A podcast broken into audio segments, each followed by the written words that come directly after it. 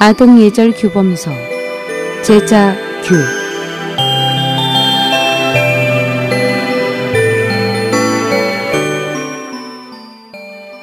제자규는 청나라 강인 연간에 선비 이육수가 쓴 책으로 당시 많은 주현에서 어린이 교육용 교본으로 선정되었으며 그는 제자규를 쓴 공원으로 세상을 떠난 후에 산서 강주 소년사에 모셔졌습니다.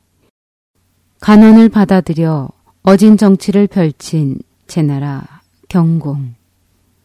사람 모두 같지만 성품 모두 같지 않고 속된 자는 많지만 어진이는 아주 적다. 진정으로 어진이는 사람들이 경외하며 말함에는 거침없고 얼굴에는 아부 없다. 어진이와 가까우면 그지없이 좋으리니 덕성날로 좋아지고 과오날로 줄어든다. 어진이를 멀리하면 끝도 없이 해롭나니 소인배가 꼬여들어 모든 것이 망가진다.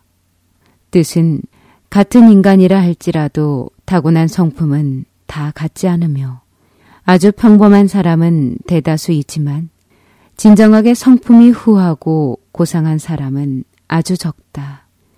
만약 성품이 후하고 고상한 사람이라면 아부하고 알랑거리는 말로 다른 사람의 비위를 맞추려 하지 않기 때문에 모두가 그를 어려워한다.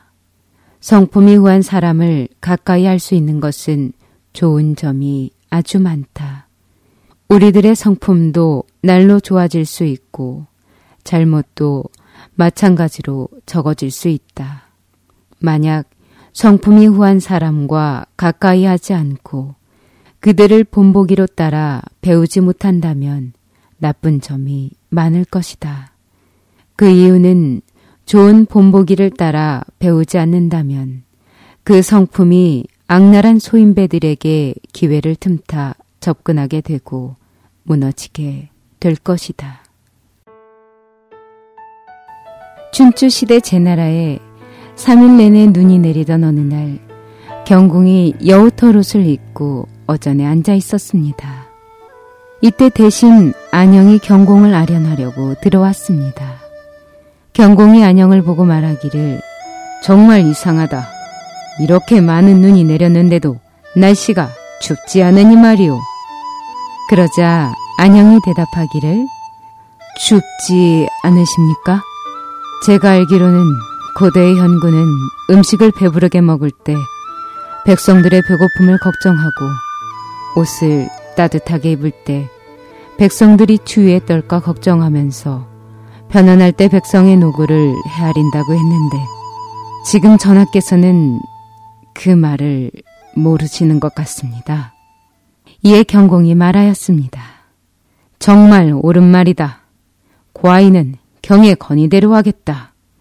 그러고는 옷과 곡물을 주위에 떨고 기아에 허덕이는 백성들에게 나눠주도록 명하였습니다.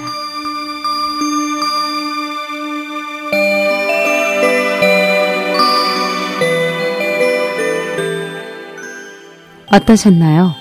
저는 다음 시간에 다시 찾아뵙겠습니다. 제자교의 유인순이었습니다. 안녕히 계십시오.